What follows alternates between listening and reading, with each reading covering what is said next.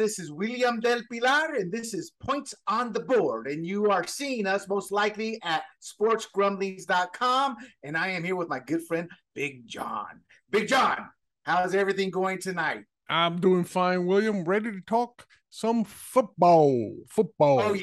Oh, yeah. And most people know us by fantasy football. But yep. at the end of the day, you and I are data guys. You're you're the big data guy. I'm just the data guy. I look at past historical and I try to figure out projections and, and right. things like that. But what fantasy football does is makes you a better student of the game of football. True. I used to always look at these reporters with so much disrespect and just I loathe some of them because they didn't know their sport. They built relationships and then they would favor whoever they liked in the articles and bash right. whoever they didn't like. And half the story would be true, and the other half would be, well, it's kind of conjecture there, and it seems to be bashing the guy. So right. I used to always say I would match up a fantasy sports writer with any reporter uh, at any day. Now that was 10, 15 years ago. I'll give the reporters some credit when it comes to the numbers and understanding the numbers. They now start throwing those numbers around because the numbers don't lie. what, what is it? Facts. What, what's it saying? Facts. Something about facts. How's it go? Oh uh facts don't change opinions do or something like that. Yeah, yeah there's a, anyone uh, yeah. yeah yeah yeah yeah. Point is is you can't sugarcoat a fact and in, in, the political world boy that's all they do. But let's right, get right, right, down into it. You know let's talk about some of the uh battles the injuries the issues happening at, at training camp. And let's start out with matthew stafford. Now he's got what is considered a bit of a baseball injury. And this happened last year to Dak Prescott. And because it's two completely different sports, I guess, you know, it's a little different for the football player. And they are really downplaying it, Big John. But yeah. let me ask you this. The fact that there are questions, he could he could lead training camp fine, uh, for all we know. Right. Dak Prescott came back, he came back okay, you know. But what do you think of this affecting from the NFL perspective, the Rams, and what should the fantasy owner do? Um, I really, I, I haven't put too much stock in it to be honest with you. I, I kind of think this is just preseason talk, and as we all know, in the preseason, you hear everything, right? Every rookie is is the second coming of of uh, name your favorite Hall of Famer.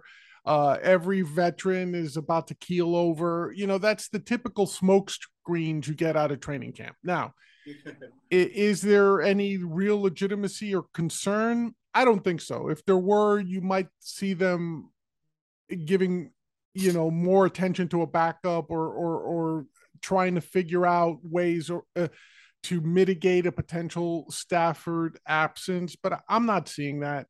Um, I would take Stafford like for fantasy purposes. I would take Sta- Stafford basically where you've had him. He's a top twelve quarterback. Uh, he's not top five, you know, but I mean that's about it. So likely a mid-round pick is what we're looking at with Stafford. Honestly, guys and gals, I would just avoid him. Uh, uh, uh not because uh, it's just it's a deep position, you know. And and we're gonna get into the newbie section. Yeah. But there's a reason you have tiers set up with your rankings. So if there's a question mark about one player, another player in that tier can fill the slot. It gives you the ability to. Uh, I don't know the term, but gives you the ability to play around and not sure. and, and, not lose lose uh, your shirt when the player you want is taken. You know, so so I'm with you, John. But at the end of the day, I still stay away from him just because of the deepness of the position. What about oh, yeah. Josh Jacobs? Yeah. Josh oh. Jacobs uh, uh, got a lot of reps in game one of the pre- the first preseason game, more so than than, than normal. Uh, a lot of the critics were saying, "Hey, he's on a trade block. He's on a trade block. He's on a trade block." I see it one of two ways, and I hand it off to you. One, they are going to trade him. You do not play a what four or five year veteran that many snaps unless there's a reason, and most of the time it's to show other teams, look, he's healthy, he can play. Or two, it's a brand new offense. The running back position is a very tricky position in the Patriots scheme because of the blocking, the running, the passing. That running back right. does a lot early on, and then about halfway through the season and into the playoffs, the teams tend to lean on them more into into uh, not a cowboy back, but they emphasize the rushing attack during the second half. So I I don't know which one it is. Uh, what are your thoughts? Uh, yeah, I think you broke it down nicely there. I look, I honestly think it's more the Josh McDaniels system, right? Um, it's a new system. think about all those teams in New England. Can you name? Can you tell me who the bellwether running back was in New England the last five seasons? Probably not, because it's always three or four of those guys. It's fantasy death. Uh, one guy's the pass catcher, one guy's the third down back, so to speak. One guy's the goal line back, one guy's the between the twenties back, and then halfway through the season they rotate all of them again. You know, it's it's just it's just their philosophy uh going back for years. Like honestly, William, who's the last grinder that they had? Corey Dillon? Probably Garrett, Bowden, but even then, that was limited use. Yeah, I wouldn't even Bowden say was Bowden. a grinder, but he was part of that limited use towards the second half of the season. Yeah. They wanted to wear teams down. And for the record, he touched the ball seven times, caught two passes and five. But the whole issue is that literally everybody else sat. They traded, uh, they drafted a running back in the fourth round, and they signed two. White, yeah. So as you said, a situational committee, or they're looking to trade him. And Well- because of that, I, I have to hold off on, on Jacobs. Yeah, I, I I downgraded him a little bit. Look, just talent wise and production wise, I like Josh Jacobs as a player. Um, his situation just like uh, look, unfortunately, especially with running backs, uh, in fantasy football, I prize carries, I prize touches above all else, right? I'd rather have a guy who gets 20, 25 touches a game. I don't care if it's especially in PPR leagues, point per reception leagues. I couldn't care less if they carried the ball or caught the ball. As long as they get 20 to 25 combined touches a game, um, th- those are the guys I'm picking, right? It's the reason you stay away from guys like Kareem Hunt as your primary back. It's the reason you stay away from uh, Miles Sanders. It's the reason you stay away from eh, from guys like that because eventually you know it's it's the offensive coordinator just has a philosophy and the philosophy is get me a fresh back and get me a situational back and none of those guys get more than 12 15 touches a game right? So those are your running back threes. They're your running back fours. They're your matchup guys. They're your streamers. Uh josh jacobs last season did very well for me. I had him in a lot of my experts leagues. He did very well for me last season because i, I was able to get him as my running back three. He performed more like a running back two. So I, I I I like Jacobs last year. This year, no, I think he's being overdrafted this year because I think people are looking at last year's performance. I think now I don't think they trade him, William. I think he's too valuable a commodity, and if they were going to let him go, they should have done it before the draft or right after the draft. Um, I think this thing of waiting until another team gets a running back hurt eh, that never works out. You know, people always oh people always think it's a great strategy. It's not. If you have a good player if he fits into your system, you play him.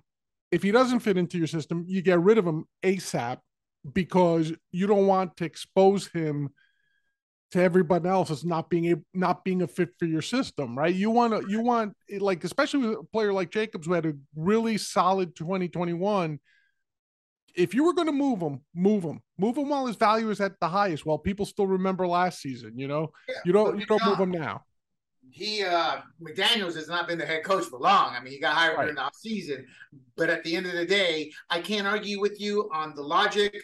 Uh, but I think each situation is different. So, for Sure. example, I could see the 49ers say they're not going to cut uh, uh, uh, Jimmy Garoppolo uh, because that's what teams they're like you're, you're paying too much. So there's a Right. strategy for each one. They're waiting for something to happen, and and you're right. Usually the big blockbuster deals happened in the past or in training camp because somebody got hurt and it was a, a, a player available. But those were happenstance. So for teams to plan on that, it truly is unpredictable, and it could create a negative locker room if the personalities aren't clashing well because the player thinks I'm going to be traded, they don't want me, and then looks at the coaching staff in a negative light.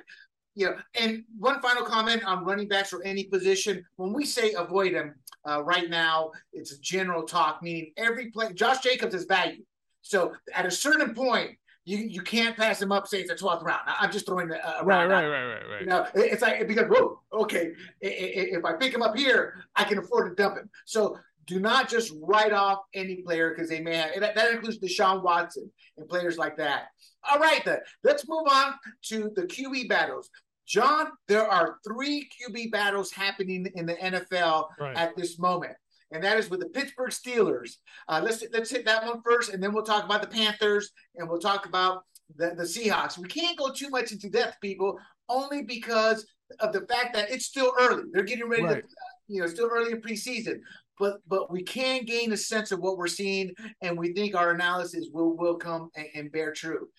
First of all, we got three people competing uh, in Steelers camp and that is Mitch Trubisky, who they paid, I think, like 14 million for a couple years, and that's big money for the Steelers.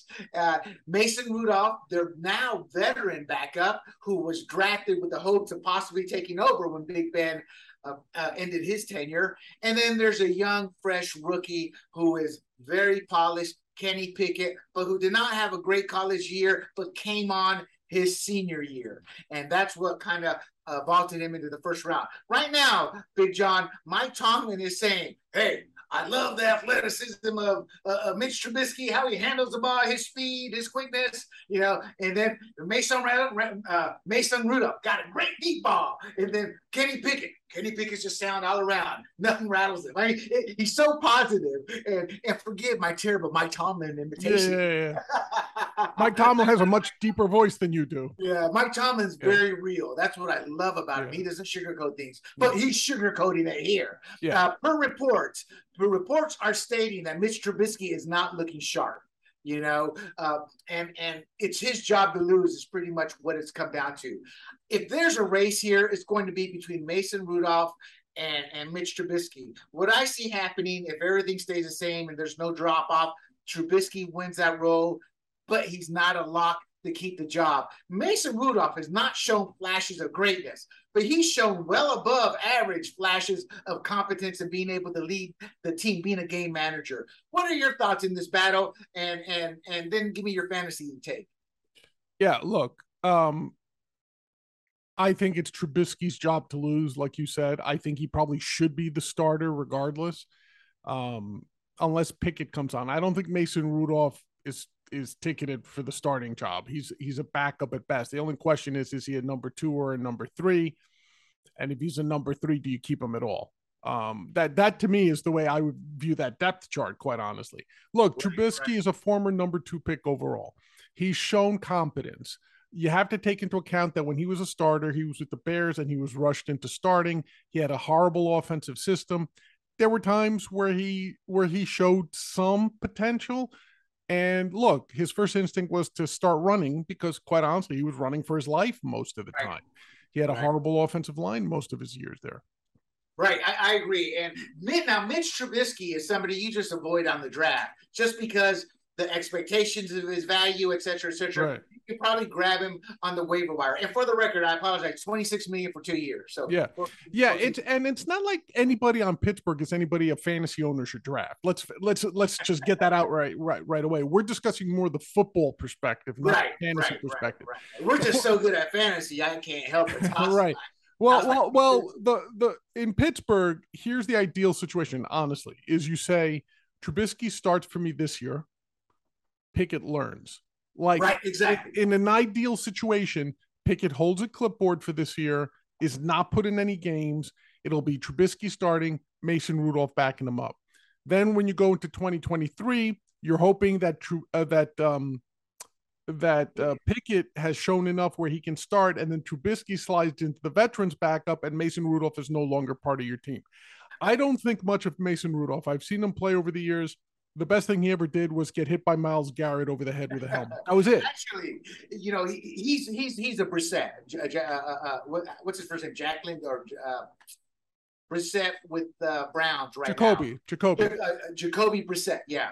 So I view him along those lines. So I believe he can come in and, and start for the team, but he's not that, their long term answer. I think he stays a backup. I, I disagree with you because if Trubisky plays with the talent they thought he had, he he's your starter for years. Absolutely, yeah. Pickett can learn in two to four years and take off as a free agent. That's just what happens sometimes. Well, right yeah, but you don't know, so they're just gambling because they're not paying much to Trubisky and the rookie contract. So it, they have a time to develop and see what plays out. I, I agree with you, except that you drafted Pickett number 15 overall and he's he was the only first round quarterback so right right but he'll get his chance he'll get his yeah. chance there's no doubt yeah, i just yeah, think that chance I think that chance comes next season though, and I think that'll be right because he wasn't he wasn't a surefire first rounder. He's someone that they thought you know, like a Mac Jones type, to be honest with you. I think. Oh yeah, and those are second and third round picks in my eyes. Yeah, and Mac Jones, look, Mac Jones, uh, talent wise, eh, average.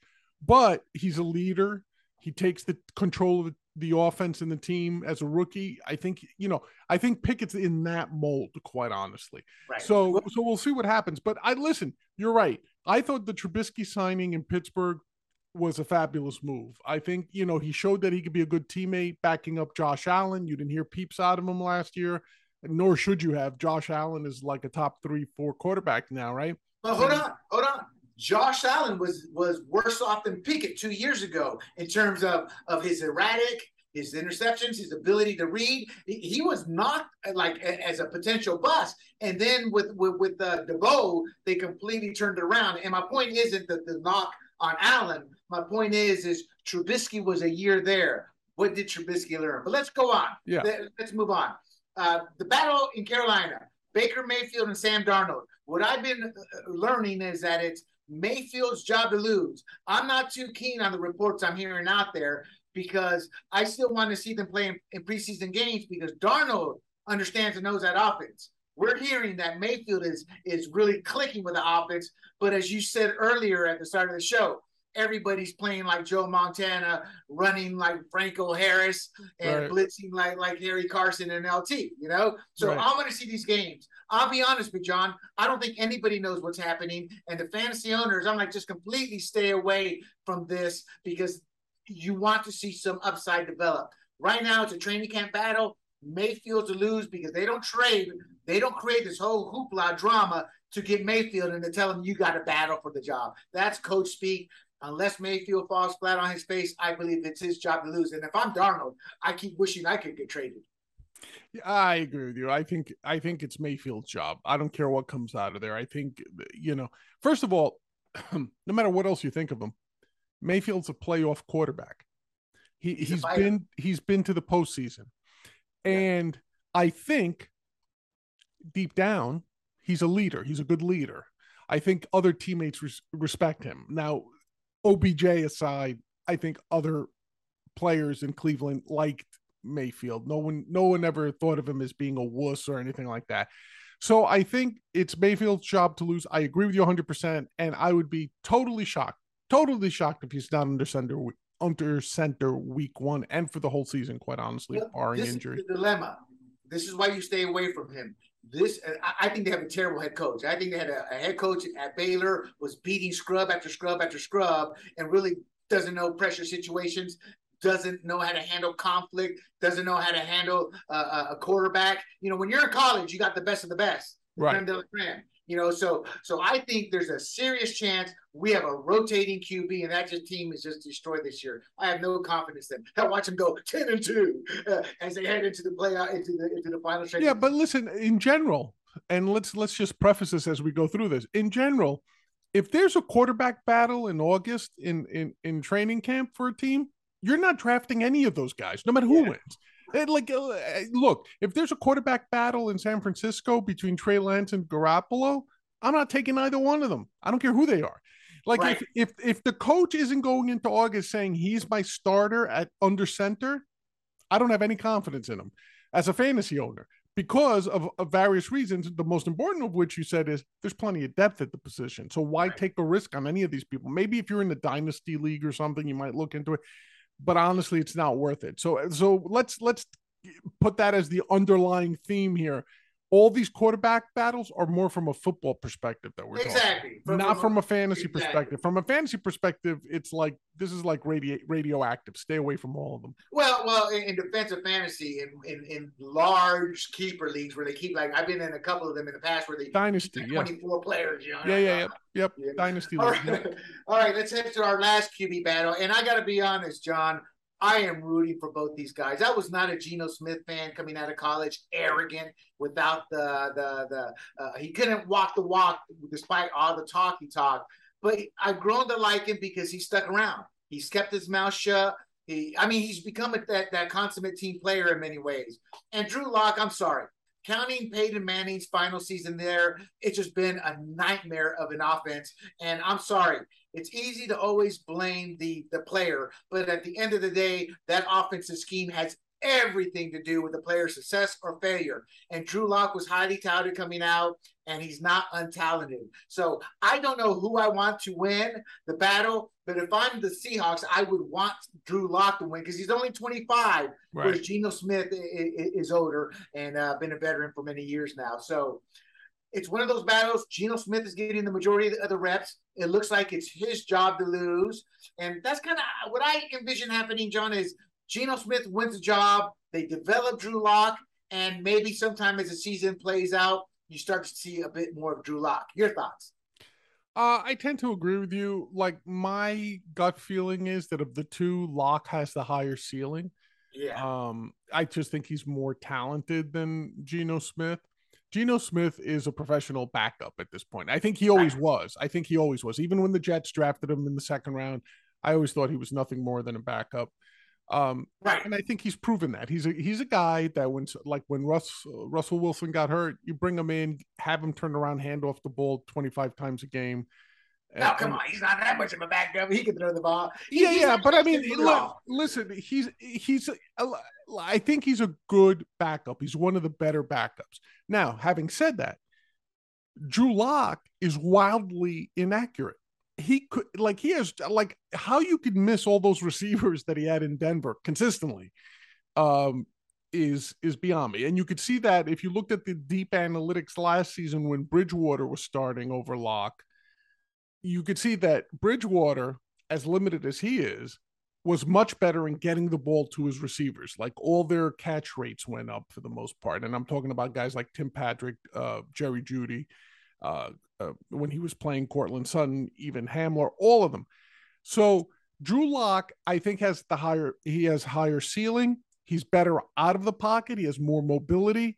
Um, and I think, but what I do see happening is probably a situation where one guy starts like 10 games and the other one starts seven. I, I think it's a total mess out there and it'll be nothing but three yards in the cloud of dust with Rashaad Penny and whoever else they got going, uh, Kenneth Maxwell, whoever it is in Seattle. I think it's just going to be run, run, run, punt, run, run, run, punt. Well, here's my, t- which is a shame considering they're receivers. When you have well, Metcalf and Lockett, it's like you got to get them the ball. Huh? Oh yeah, big hit. takes a hit. Big hit. Yeah. yeah. Well, here's my take on everything of you said of what you said, which is true. My issue is coaching. Again, the schemes and coaching.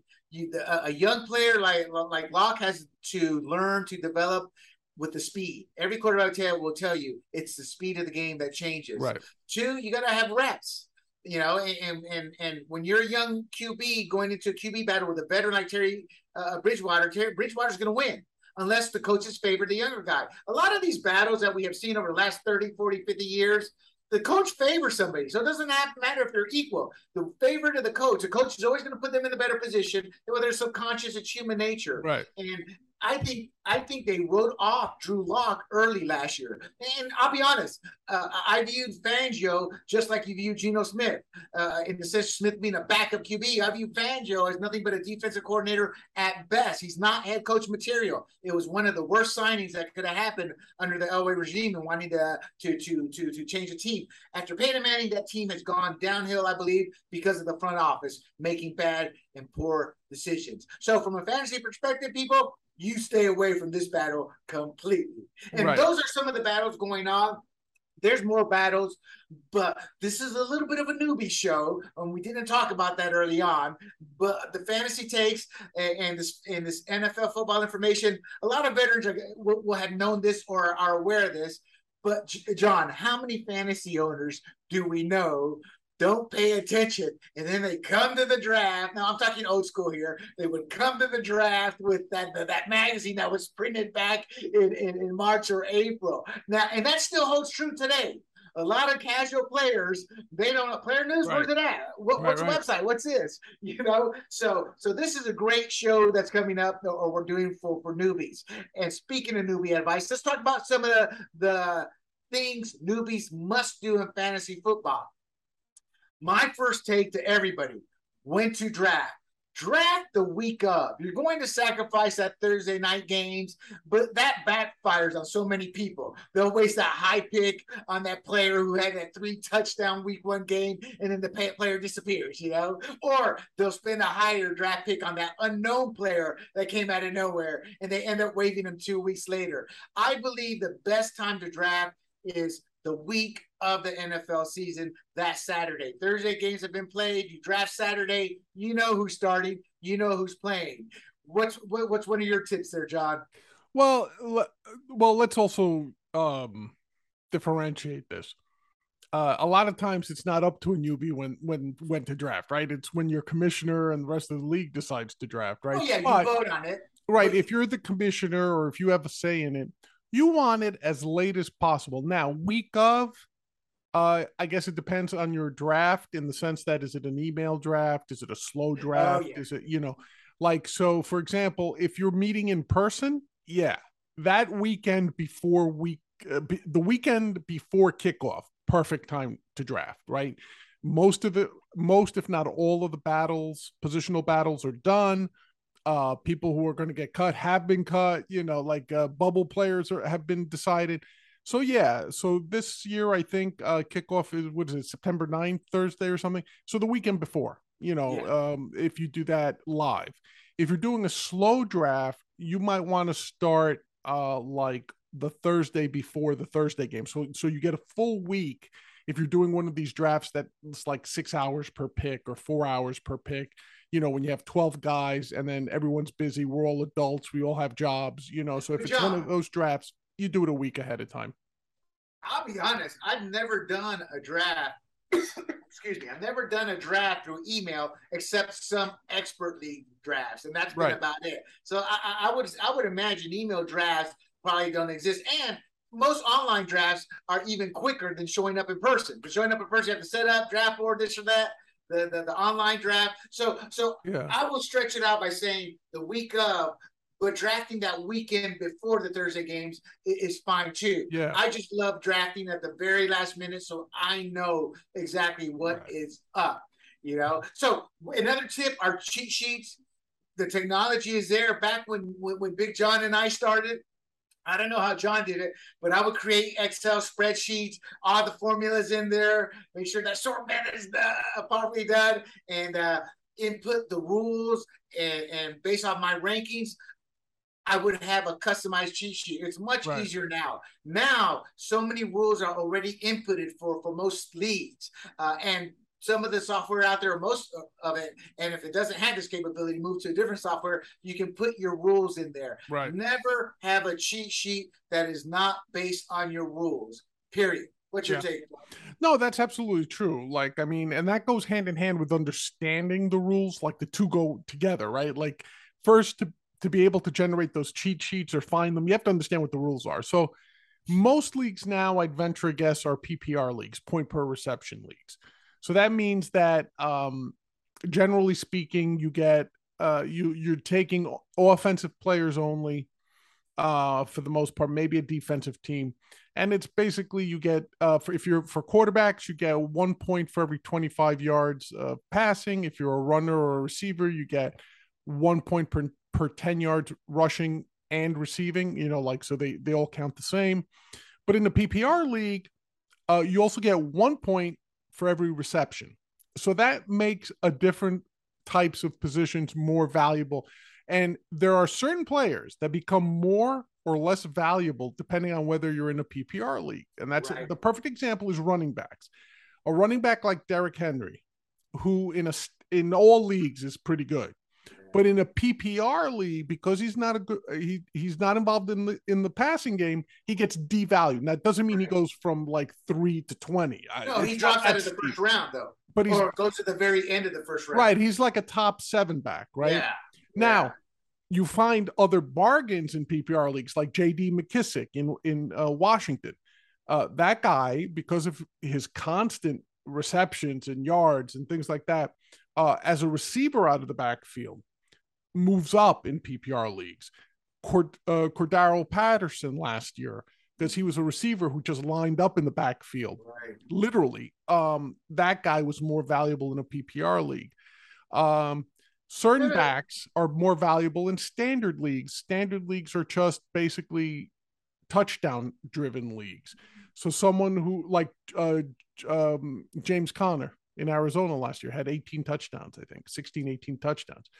That guy was super, like he was valuable in every league, but in standard leagues, that guy was gold, right? Because no one came close to him, you know, in terms of uh, running the ball in. So well, hold on, hold on. I got a name for you. What's that? Larry Centers. Oh, Larry Larry Centers, Centers, was the fullback, would probably rush the ball a couple of times a game, but would have six, seven catches. You know, Oh, did, wasn't he the first running back to have over 100 receptions in the season? I can't remember it. but He was so long ago. I think But- so, yeah. John's John's point is clear. The scoring rules will dictate the value of your players. And speaking of value, let's move the, the value of tiers. My company was one of the very first companies to start doing tiers. It's nothing special, it's common sense. What I hate are the people who claim credit for value based drafting because I'm like, only a stupid fool would believe that because every draft you're drafting based off value. It's, it's like it's one of the most stupidest concepts, but that's America, where it's kind of like television. I loathe, loathe when you see something like, like I'm a big Sookie Stackhouse. That was the Vampire series by Charlaine Harris. And then when, when HBO did it, created by Alan Ball. I mean, he didn't create anything. And, and so it's a constant theft of stuff that's already Wait a second. So we're not we're not calling out the people who who claim ownership Nah, of I'm too old. You don't don't want to do that. You don't want to No, muck no, no. It, it's because I'm looking for a fight. I answer a fight. I don't pick a fight. Now, But, but we said- but we do know who it is. Let me- Yeah, just yeah, so people out there, yeah. like if you want to send us a private email, we might be inclined to answer. We're not just making this up Well, for you know, drama. you know, John, John, guys, everybody out there, John wasn't really the seminar guy. I was going to every single seminar, and people, and I'm five foot seven. I'm very emotional, and I got a mouth. People eventually learn not to really argue with me because I would argue back. And I would, and, and- and it'd be two o'clock in the morning, and I'd be outside their door. "Ah," You know, so uh, uh, uh, because I, I had beliefs, that's what made our company great. Now, tiers, tiers is when you have three or four players or five to six or as the draft gets uh, the numbers get bigger the tiers grow bigger. And that is set up so if the guy you wanted is ranked number number eight but your tier has from from say six through ten you got a selection of four people within that tier and that's extremely important because one of the greatest newbie errors is they just fall in love with that one player, and then when that player gets taken, they're at a complete loss because they didn't prepare on, on who to take if he was gone. And as silly as that sounds, and as stupid as that sounds, we've all gone through that. We'll have our backup players, but we don't really consider them or really look at them hard because we want that one player. Uh, uh, so, so John, uh, that's the value uh, uh, uh, of tiers. What about the value of player news? Well, player news is critical, right? Because as you're going, uh, first of all, there's the basic player news: is someone injured or not? Right? That's that's the most basic one. Where you know now most leagues now, if you play online, will will have an injury designation. Right. But what what's even critical within that is when someone's questionable, right? What does that mean? When someone's probable, what does that mean? So when I used to write my models, um, But And- John, well, we're talking on draft day, though. Oh, on draft day. Well, on draft day in particular, the player news becomes important for two reasons. One is injury, but less than that, it's how people are feeding, fitting into schemes. Right. For example, uh, we just talked about Josh Jacobs. Perfect example. If you looked at last year's performance, you'd be like, man, good running back. Maybe I'll take him as my RB2 somewhere. I'll put him in that tier of running back twos. But then you got to look at it.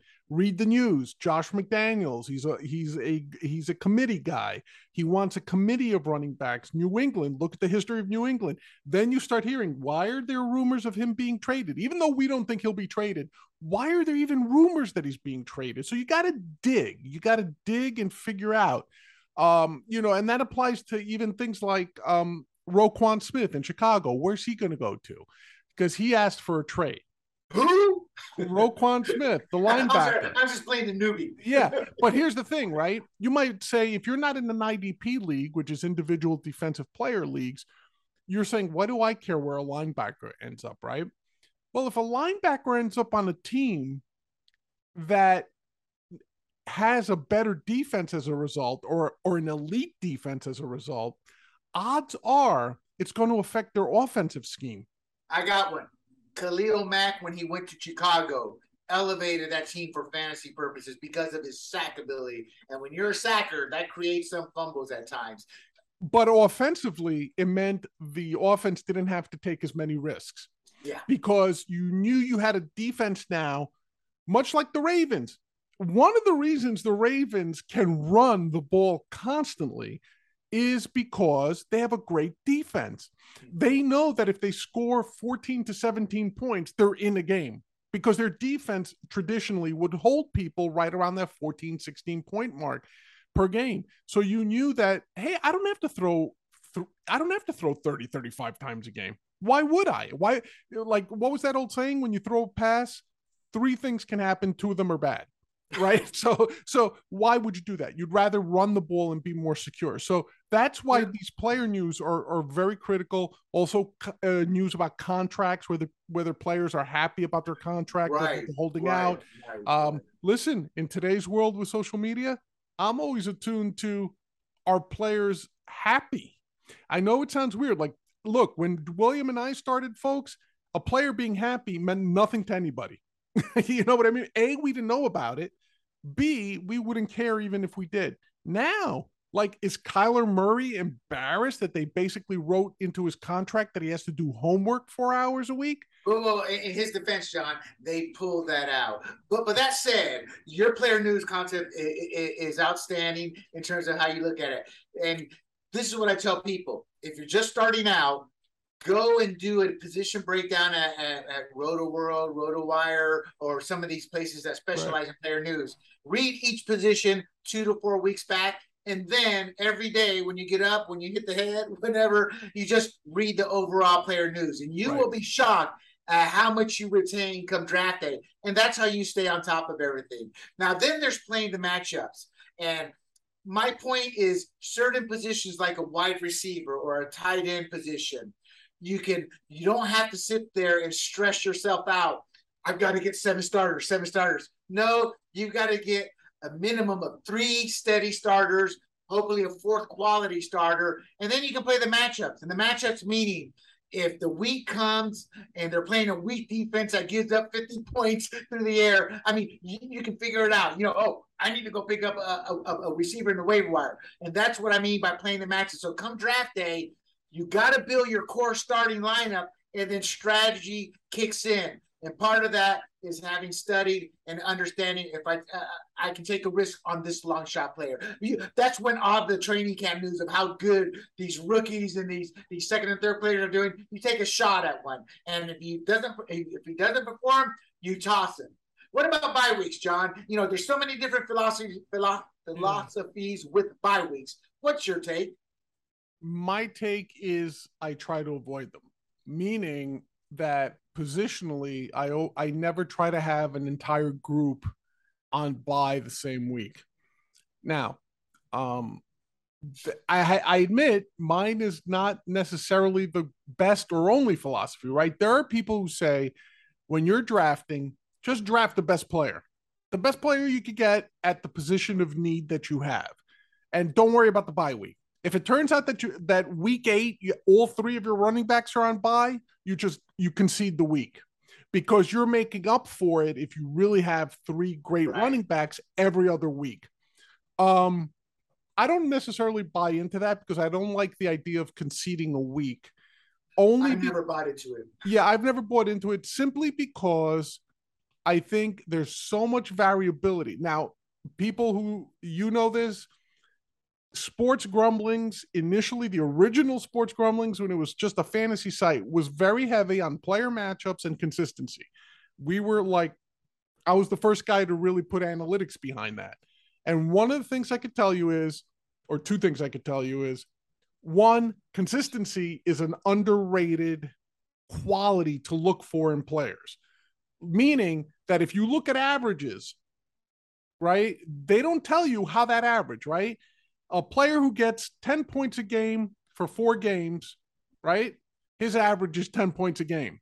A player who gets 10, 20, 30, 40 in that, you know, yeah. uh, I'm sorry, 10, 20, 10, 20, for example, is still 10 points a game. But guess what? it's a different thing, right? So knowing the upside. Yeah, there's an upside and a downside. Then there's the consistent guy, right? So I the idea of giving up a week knowingly, it's risky to me. But I will admit I have seen guys pull it off in expert leagues where you know great players fell into their laps that just happened to be in the same bye week, but those are rare. You know, like right, if, right, if you got right. if you got Dalvin Cook, Alvin Kamara, and uh, Christian McCaffrey all going in in your draft, if by some weird thing you got them all on your team and they all had the same bye week, I would take the I would take the hit on that week, right? Oh, no, but, I agree, John.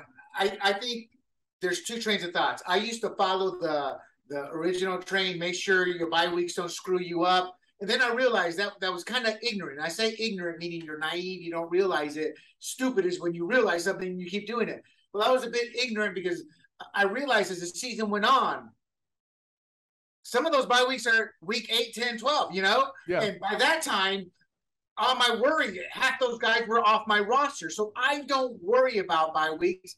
I have been in the situation you've been you mentioned in terms of having three players going, and I just try to maximize the other positions. Uh, maybe I'll pick up that scrub, that that scrub guy that's averaging maybe 10 targets a week, not 10 points, but at least he's going to have the opportunity. You look for the matchup. I tell people ignore the bye weeks, but you don't want to have a team of 20 and 12 of your players on one bye week. You know, don't be dumb neither. Yo, you know? let me throw this in about bye weeks. I'm glad you mentioned it. It kind of triggered something in my head. The one thing you will want to pay attention to is if your star players have bye weeks late in the season, meaning it during your fantasy playoffs. That's something you have to consider because if your best player is your running back and he's got to bye week 11, say, week 11 for most leagues is probably the first round of your playoffs. Week 12 might be the first round of your playoffs. That's right. And if that's the case, you have to have a contingency. If you're in a flex league, maybe instead of getting a backup tight end, you try to get a third wide, a fourth wide receiver that you could flex into that position. Actually, so, you're right, John. Yeah, that happened to me with the quarterback position. As maybe six, seven years ago. I don't even know what quarterback, but I found myself scrambling, and I managed a QB. Just the goal was fill in the slot and pray. Right. The guy you're playing in the first round has the same problem. So no, that, that's a great point. Uh, real quick, what about depth charts? Uh, well, actually, let me get my take first, then I'll get yours. Uh, uh this because this always excites me. I always tell people print out every depth chart, and they're like, "Why?" Well, it doesn't matter if you're a veteran or a newbie, because when you get that deep and you're looking at flyers, it's and you have a minute to make your pick, it's easy to forget. But when you have that depth chart there, you can easily go instead of going Joe Schmuckatelli and you look down on your depth chart. Oh hell, He's number five on the depth chart. Oh, hell, the third receiver, you know, Schmuckater was still available, you know? So so it's important to have depth chart just for that reason alone. Once you get into round 11 through the end, if you're a newbie, right. depth charts will save you. Am I wrong or right, John? Your thoughts? I like depth charts, printing them out. I will caution newbies, though there's a definite difference between NFL depth charts and fantasy depth charts. So, for example, one of the best sites that I use for research is Ourlads. If you've ever been to ourlads.com, oh, yeah. Dan Shonka and, and, and I think his wife actually run the site. Um, you look at his college and NFL depth charts, they're the best best depth charts in the business for the NFL, for right. the game of football. What's difficult to divine, though, from those depth charts is how it translates to fantasy. And what I used to do for fantasy depth charts is I'd either go to a site that I trusted, knew how to move them around, or I built my own. And being a, da- a data analyst like yourself, I, I built my own depth charts based on percentage of usage, percentage of touches, percentage of offensive snaps, things like that. Right, right. And I built my own depth chart because what I came to realize was depth charts are so critical, not just for the draft, but in season as well, because you will you will be faced with a situation where there's no good pick. Excuse me, all your tiers have been exhausted uh, all of a sudden, while you're drafting, five guys got hurt. I think last season was one of those years or two seasons ago with COVID. You, you know, like oh yeah, the players just not playing that year. not playing or they all of a sudden get quarantined or whatever and you'd be like oh my Yeah. god who's the fourth guy on the who's the fourth receiver on on the broncos or whatever right so what's good is in a lot of these cases because i had spreadsheets and i had databases going right i'd be like well this guy is fifth on the depth chart at wide receiver but i noticed that when he plays he gets 12% of the offensive snaps so Got a from- one. what's that Larry Centers is a better example. yeah Larry Centers was a fullback. Nobody ever in the NFL, a fullback's job is to block. Period. In the old So, days, yep, you're right. Fantasy perspectives, he perspectives, he falls, or actually he validates your belief right there completely. Now, luckily though, at that point in the draft, when you're going flyers, NFL and fantasy tend to be kind of similar because it's a bit of a guesswork. But John's point is don't assume NFL depth charts are gold based off your scoring rules because they're not related. Right. And you're right, Dan Shunk has been around for years. I forgot who he bought Ourlads from, but he bought Ourlads from somebody else. Yeah, I don't remember who, yeah. It's a great, it's a great source. The Probably, play- probably Mr. Our Lad. I can't remember. It's a name we know, but Yeah. but, but I forgot. Uh, uh, but for the record, Joe Buscaglia from Pro Football Weekly was seen as the preeminent draft specialist, and he would create depth charts too. You know, uh, the final note for newbies are backup players. Now, it, this doesn't hold as true as it used to, and it's pretty much one position, the running back position. But I believe it's still important if you take uh, a Derrick Henry, for example. Who's his backup? At least know who it is. Be aware of him. But sometimes it's not worth handcuffing that backup because the backup is just that a backup and will probably be cut on some other team. You know, sometimes salary cap dictates the quality of backups Right. and things of that nature.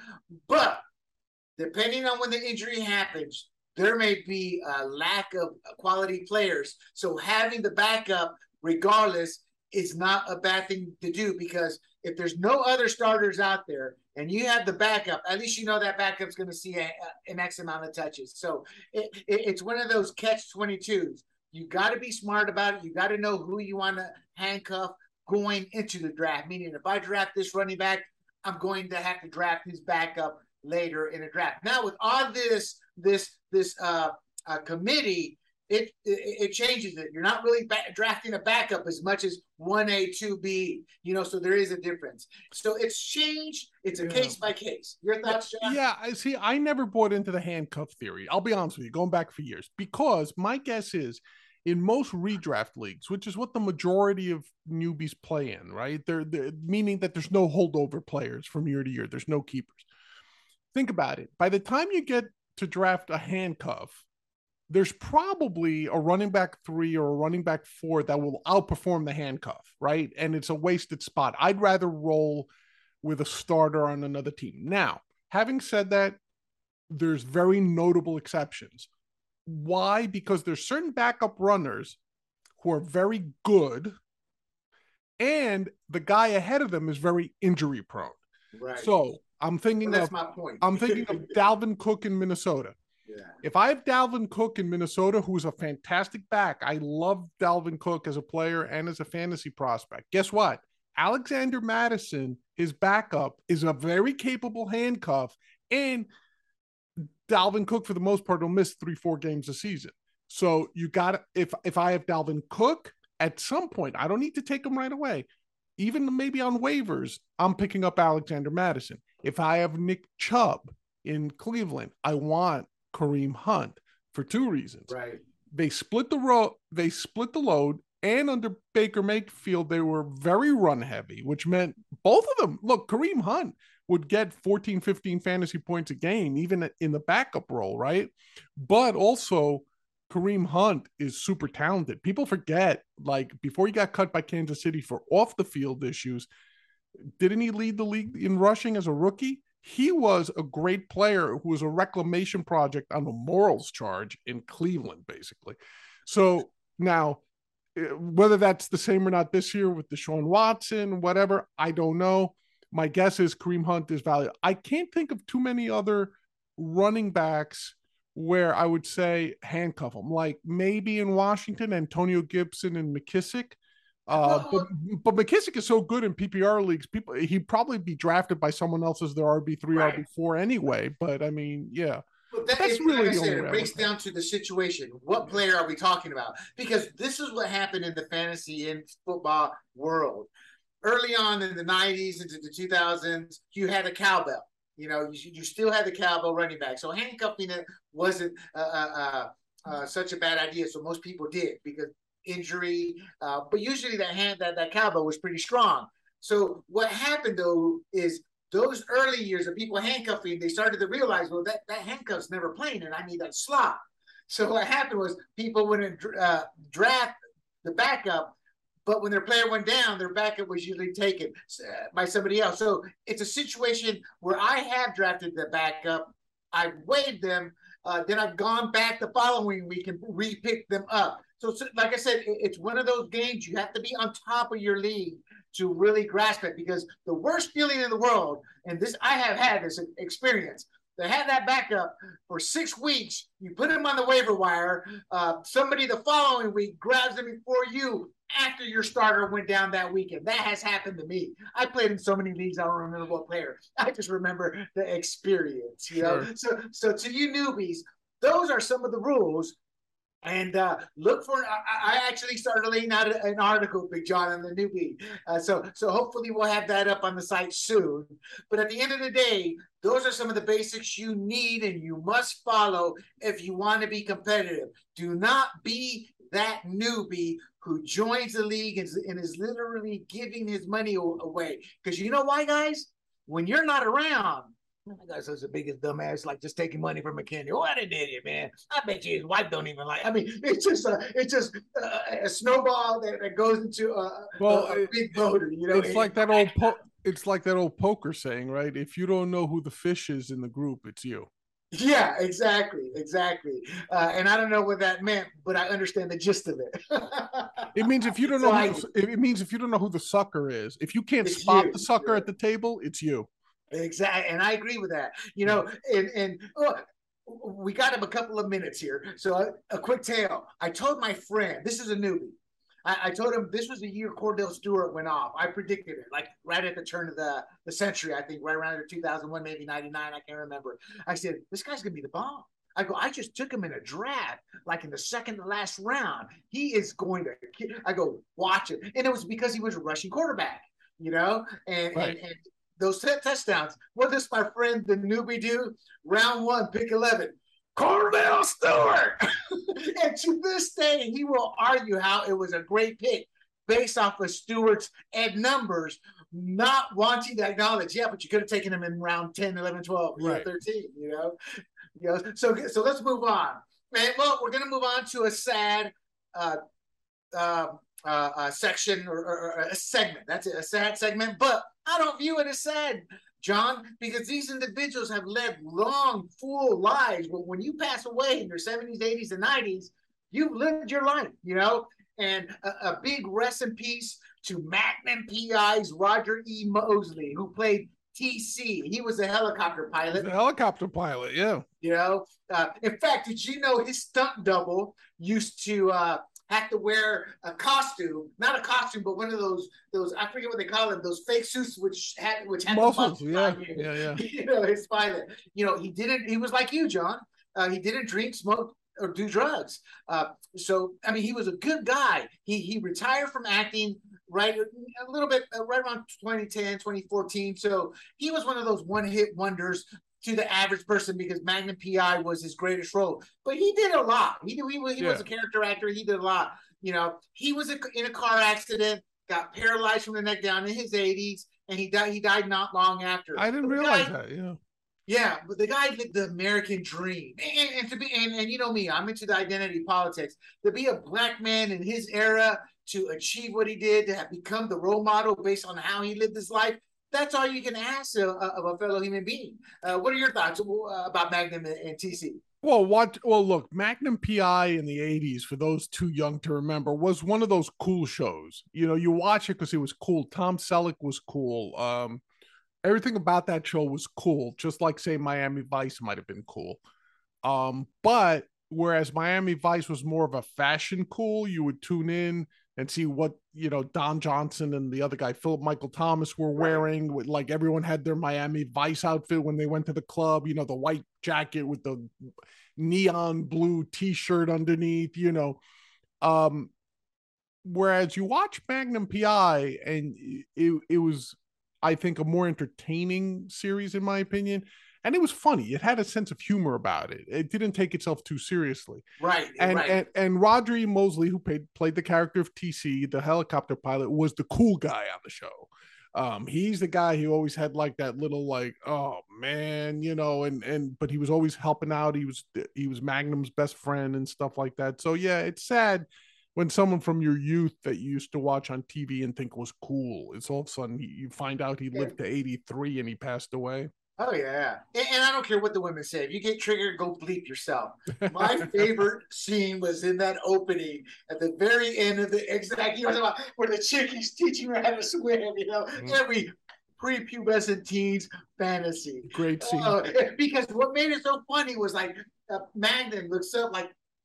What am I supposed to do here? Yeah, he had like, that look where he rolled his eyes, like, oh. yeah, he's like, oh God, why, why? You know, but but you know, Tom Selleck at that time was a huge sex symbol. Yep. Those guys were well known.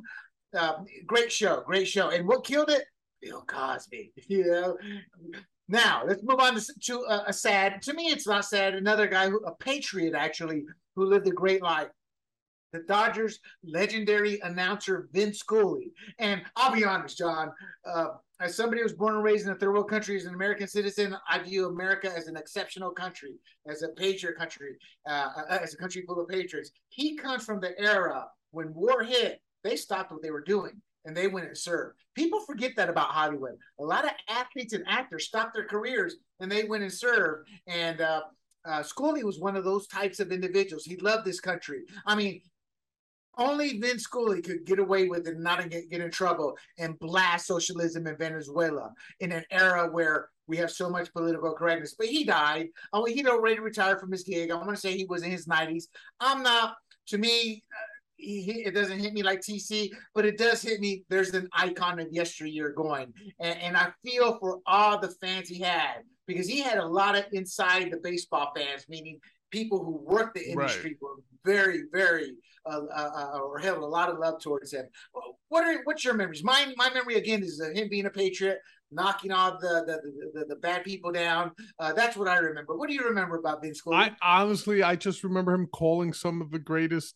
Like, I mean, didn't he do the um, Kirk Gibson a World Series homer call? Uh, oh yeah, against Oakland Athletics, if I remember correctly. Yeah, when he when he hit it off Eckersley, uh, it was his only appearance of that World Series. The Dodgers were huge underdogs. He hit that home run, pinch hit home run, I think, uh, limping around the bases.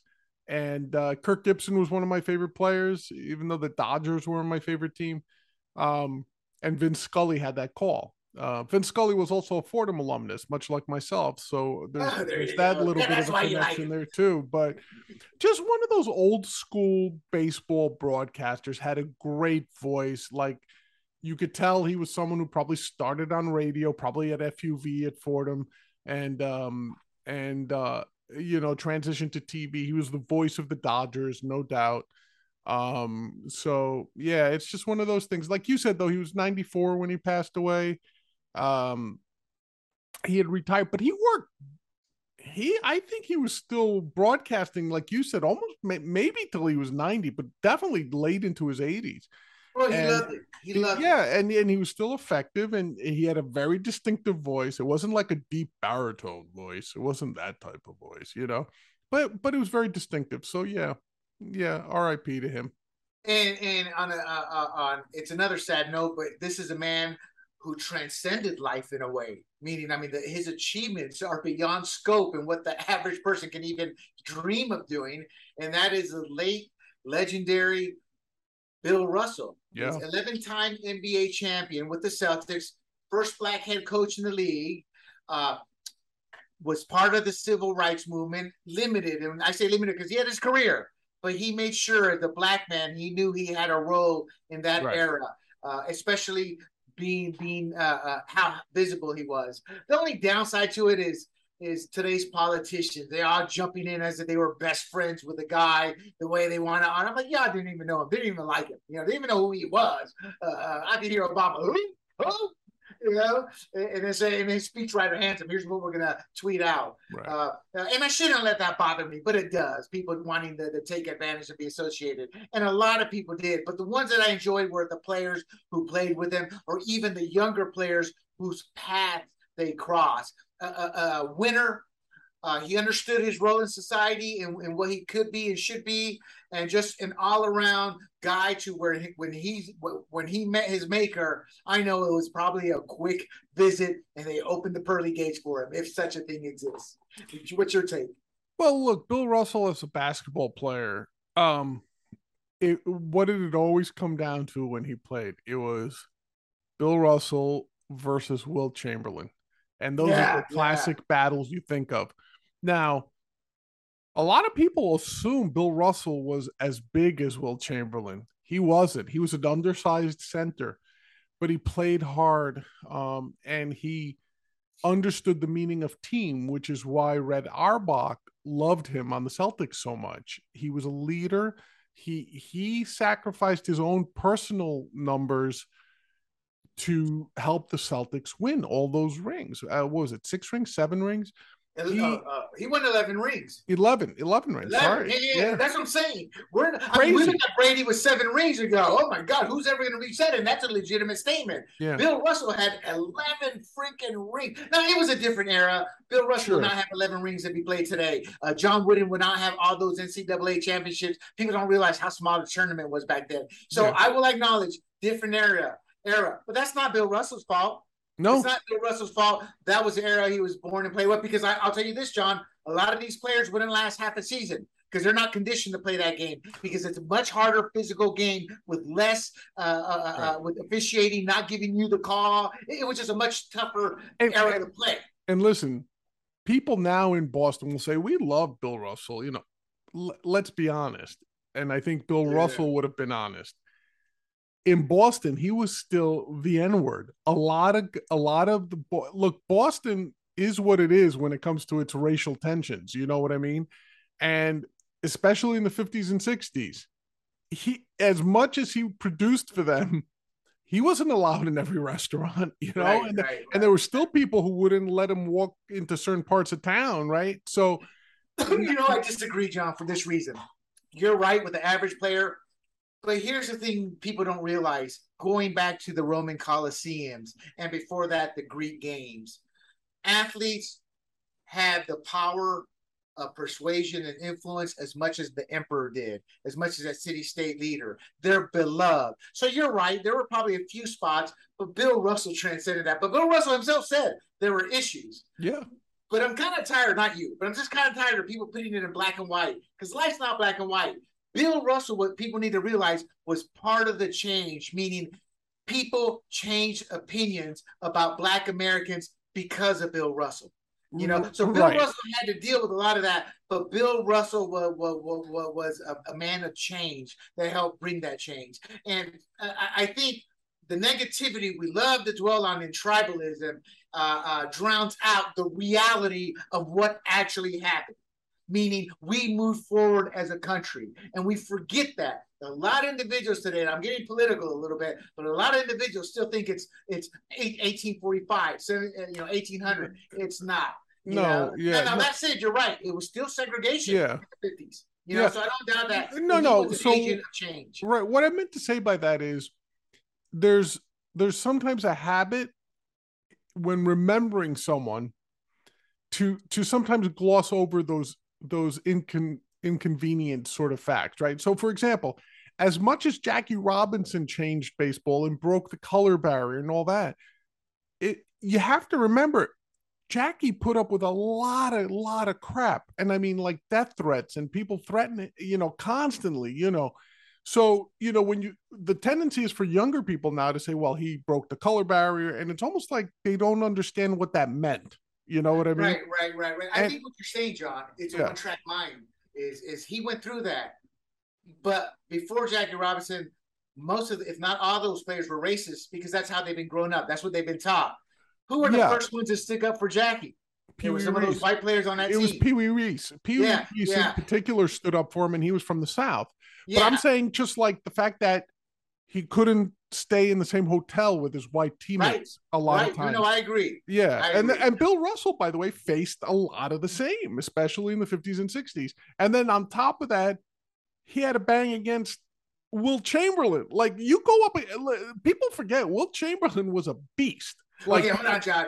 Who would you rather be, uh, Bill Russell or Wilt Chamberlain? Wilt Chamberlain.